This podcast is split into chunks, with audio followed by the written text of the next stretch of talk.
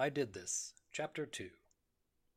So, you've just had your senior prom, and you go home to find your home, and your whole freaking town wiped off the map. What do you do?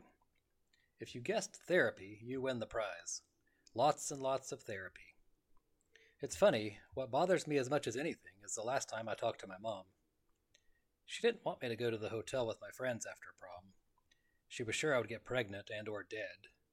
I told her it was fine, that I'd be careful, that I wasn't even going to go to prom with a boy, and I was too young to drink, so of course I wouldn't. You know, the usual things you tell your mom so she'd let you go out and do all the things you said you wouldn't do. I didn't go to prom with a boy. That part was true. I wasn't a dork or an outcast or anything, but I wasn't exactly popular either. I got asked by a couple of boys, but, well, sorry, but they were dorks and outcasts. I had my eyes on this one guy. It was a whole big fantasy. It wasn't going to happen, I just didn't know it. He wasn't the quarterback or anything, but he was on the basketball team and he was very cute and nice and he had a girlfriend. But she was a total jerk and didn't deserve him. I deserved him, of course. I just had to make him know it, so that's why I had to be at that after party at the hotel. I would get his attention and we would start talking and hit it off and blah blah blah. Yeah, it was pretty ridiculous. It wasn't going to work out that way, no matter what. I was nervous and there was alcohol. I barely had anything to drink before that, but I figured some beer would help me get up the nerve to ask him out. And so I overdid it, and I found out what a lightweight I was. It was fun for a while, until it caught up to me, and I was just lying on the floor and the room was spinning, and then I just started feeling awful. I felt better after I puked, but God. I never even talked to the guy that night. I don't remember if he was actually even there. Hell, I can't even tell you his name now. I found out that he and his girlfriend broke up, not long after graduation. So at least I was right about her not deserving him. Or maybe he was the asshole. I don't know. Anyway, my point is that it still bothers me that I was such a jerk to my mom about going to that party. Such a stupid, immature thing. And now she's dead. She's dead. I have to say it to myself over and over sometimes. Try to make it real. It's weird, like, I know she's gone, but I don't really. I catch myself thinking about her at weird times like she's alive.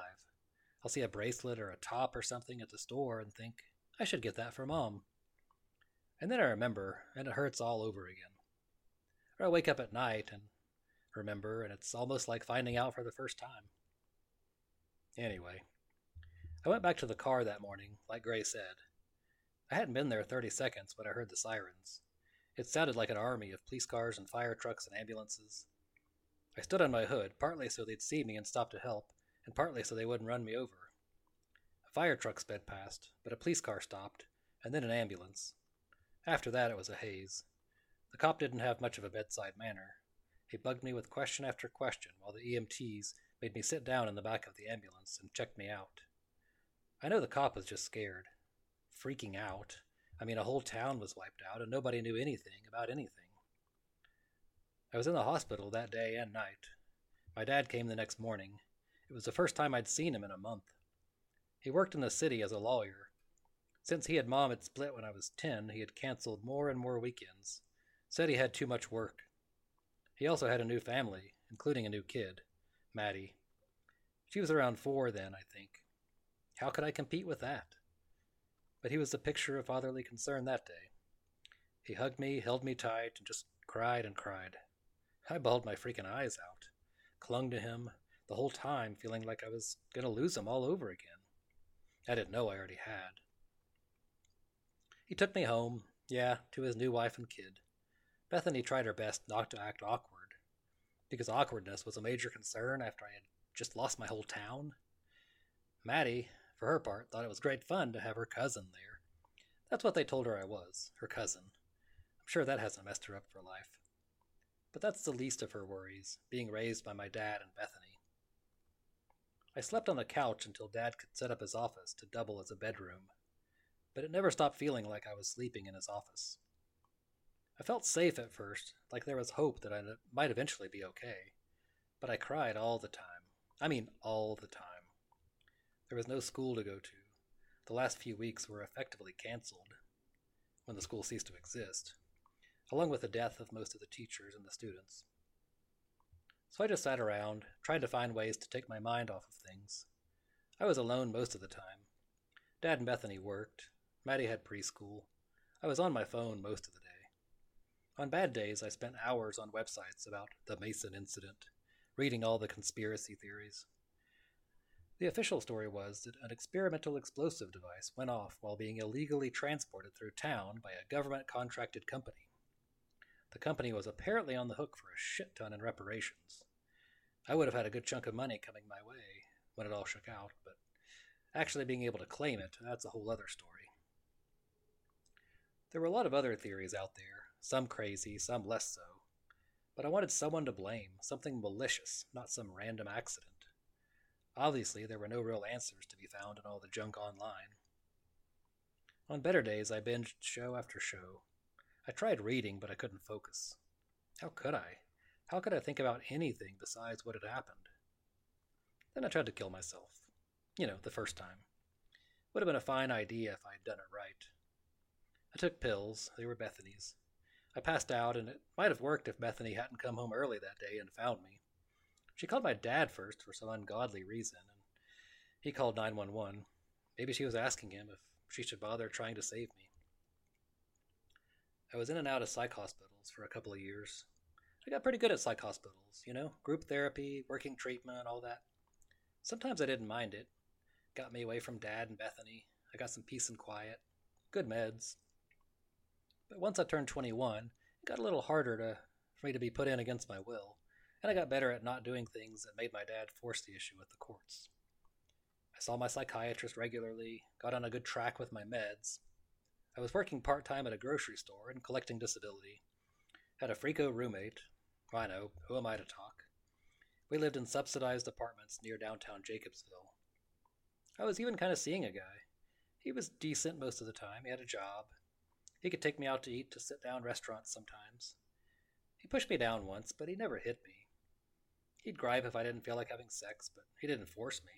A real saint. So I guess it was the fourth anniversary of the Mason incident when somebody decided it was a good idea to have a memorial for the survivors from Mason High. Susan Miller, Her Majesty the class president, headed the whole thing. She was nice enough, I guess. Maybe that's what bugged me the most about her. She was pretty, smart, popular, but she managed to not be a jerk about it made it hard for me to hate her without feeling like kind of a jerk myself. Anyway, Susan formed a committee to arrange the gathering, reached out to the scattered survivors. A lot of students had lost parents and ended up in, uh, in institutions or with extended family, some in other states. The surviving adults had moved away mostly. A fair number succeeded in killing themselves. Mason had about 6,000 residents at the time of the incident. The destruction had taken out the entire downtown area and a half mile or so around, accounting for close to 4,000 deaths. The folks who lived on the outskirts survived, lived to wake up the next day and find out that their town wasn't there anymore. Of the 2,000 or so that made it, about a hundred of us were prom survivors. Students, chaperones, faculty. About 20 of the prom survivors had been in and out of the hotel party that night. Anyway, this memorial thing, about 40 showed up, Mostly students, but there were some teachers and other staff. Mr. Rodriguez, the custodian, was there, the math teacher, Miss Harrison. And there was Mr. Billy. I don't remember his last name. He always wanted us to call him Mr. Billy for some reason. The students were just faces to me. I don't know if I hadn't been close to any of them, or maybe I'd just forgotten. Mostly I felt disconnected, an invisible observer, numb. There were refreshments, there was time to mingle, I watched, mumbled words when people talked to me. There was a slideshow to memorialize the town and those who died. There was going to be a big circle talk thing after, so everyone could share. I was gone by then.